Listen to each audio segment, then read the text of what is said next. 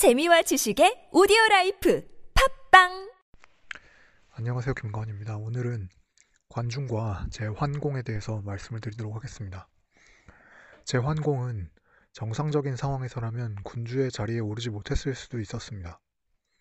환공의 아버지 되는 희공에게는 많은 자식들이 있었는데요.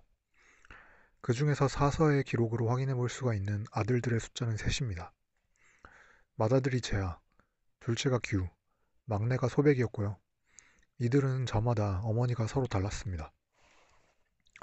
희공이 죽자 맏아들이었던 재하가 양공으로 즉위하게 됩니다.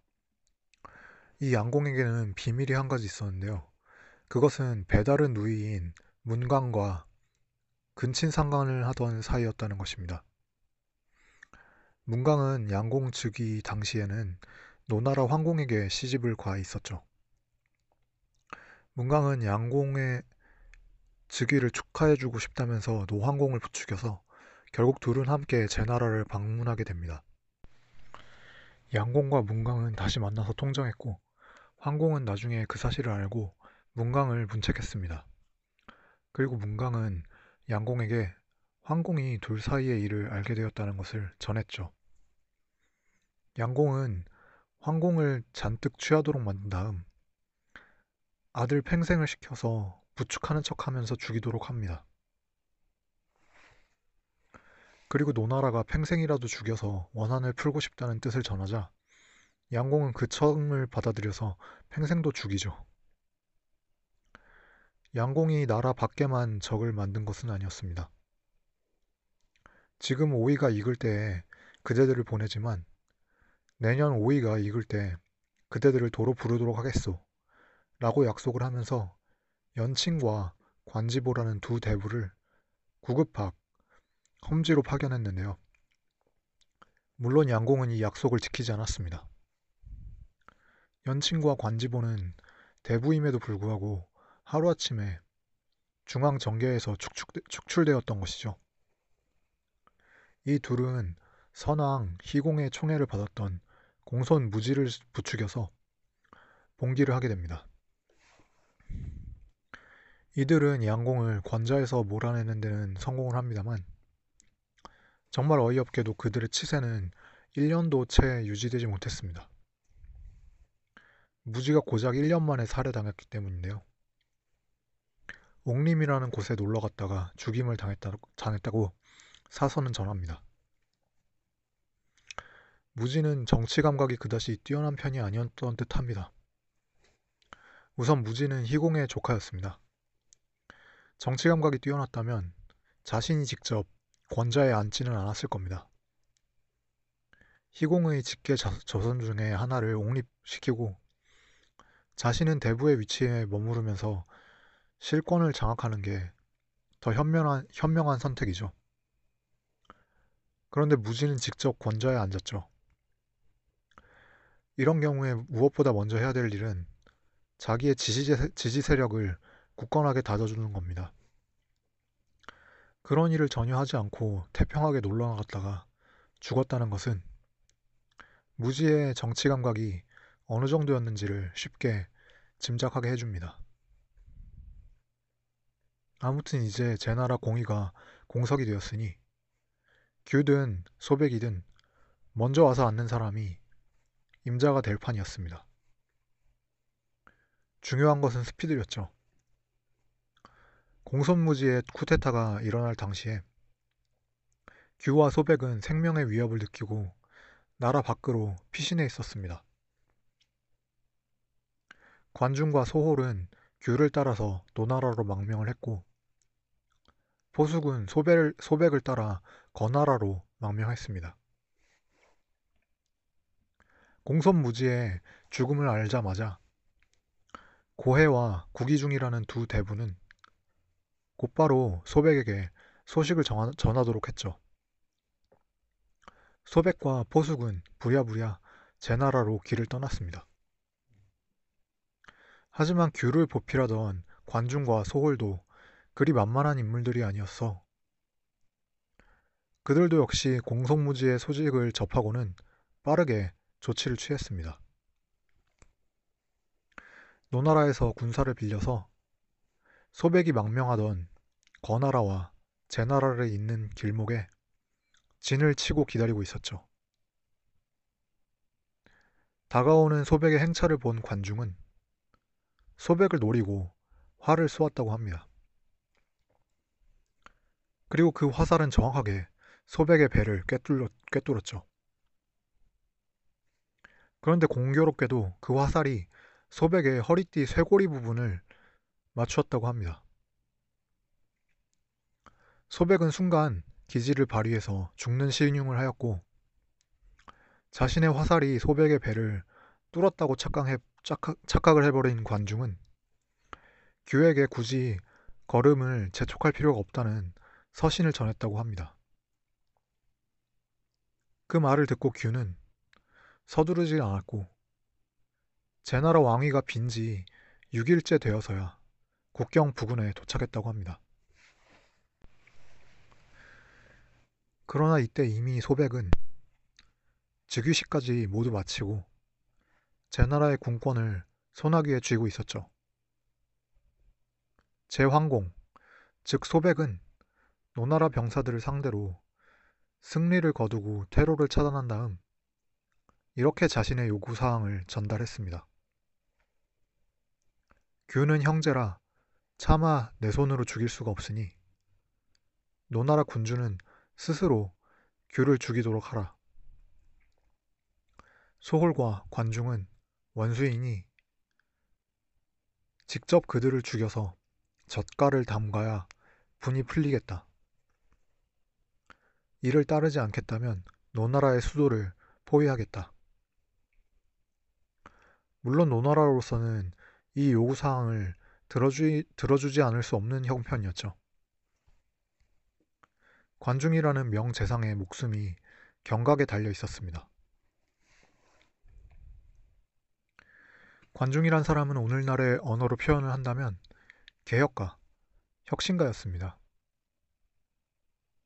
여러 가지 이견을, 이견은 있을 수 있지만 저는 관중이라는 사상가의 출현 이후로 춘추시대, 춘추시대는 주나라의 제도와 결별하기 시작했다고 생각을 합니다. 물론 예전에 말씀을 드렸듯이 단 한 명의 개인이 역사의 방향을, 방향을 아예 근본부터 엎어놓았다는 말은 넌센스가 될 것입니다.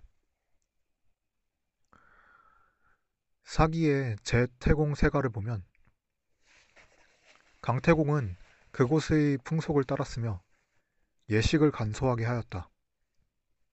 상공업, 어업을 편하게, 편히 하도록 하자 인민이 모두 귀순하여 제 나라는 크게 되었다. 라는 구절이 나옵니다. 재미있는 것은 강태공이 강족을 이끌고 제 나라에 정착을 할 당시에 그곳에는 이미 그곳 나름의 풍속이 있었다는 기록, 기록입니다.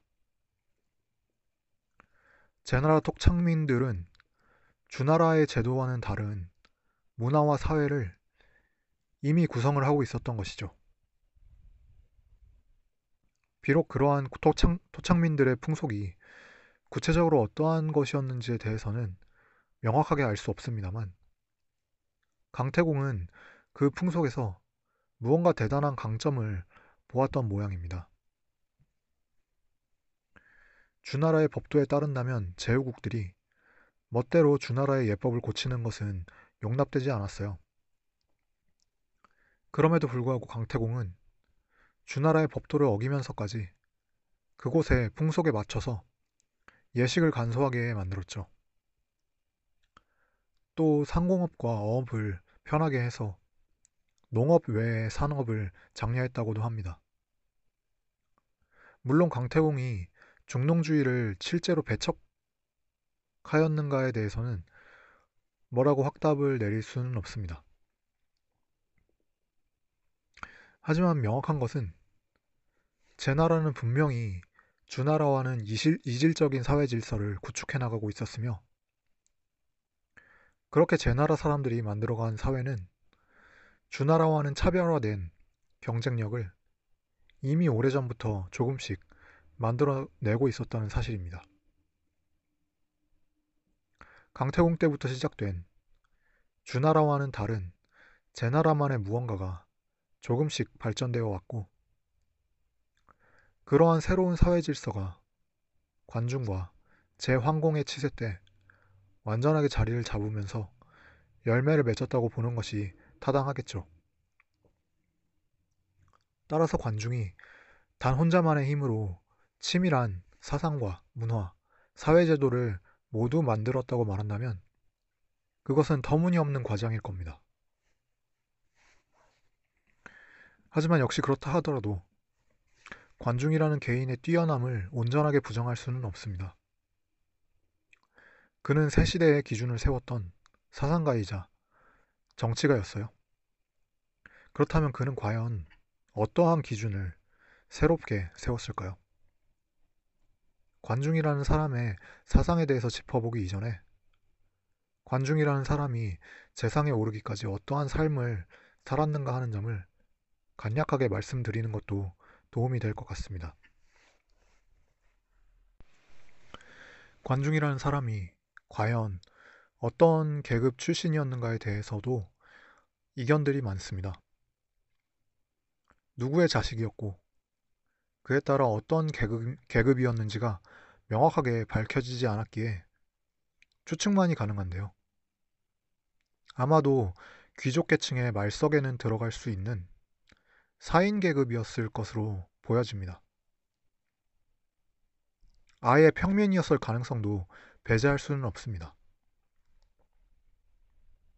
하지만 아무리 관중의 출신을 높게 본다고 해도 중앙 정계에서 세력을 가진 집안의 자제는 아니었습니다. 공자는 관, 관중을 일컬어서 야인이라고 했고 관자와 국어에도 관중이 야인의 정계 발탁을 옹호하는 발언을 했던 흔적이 남아 있습니다. 당시 주나라의 읍은 국, 도, 비로 나누어져 있었는데요. 그 중에서 국과 도는 비교적 커다란 읍으로서 대부분 내성과 외성이 갖추어져 있었습니다.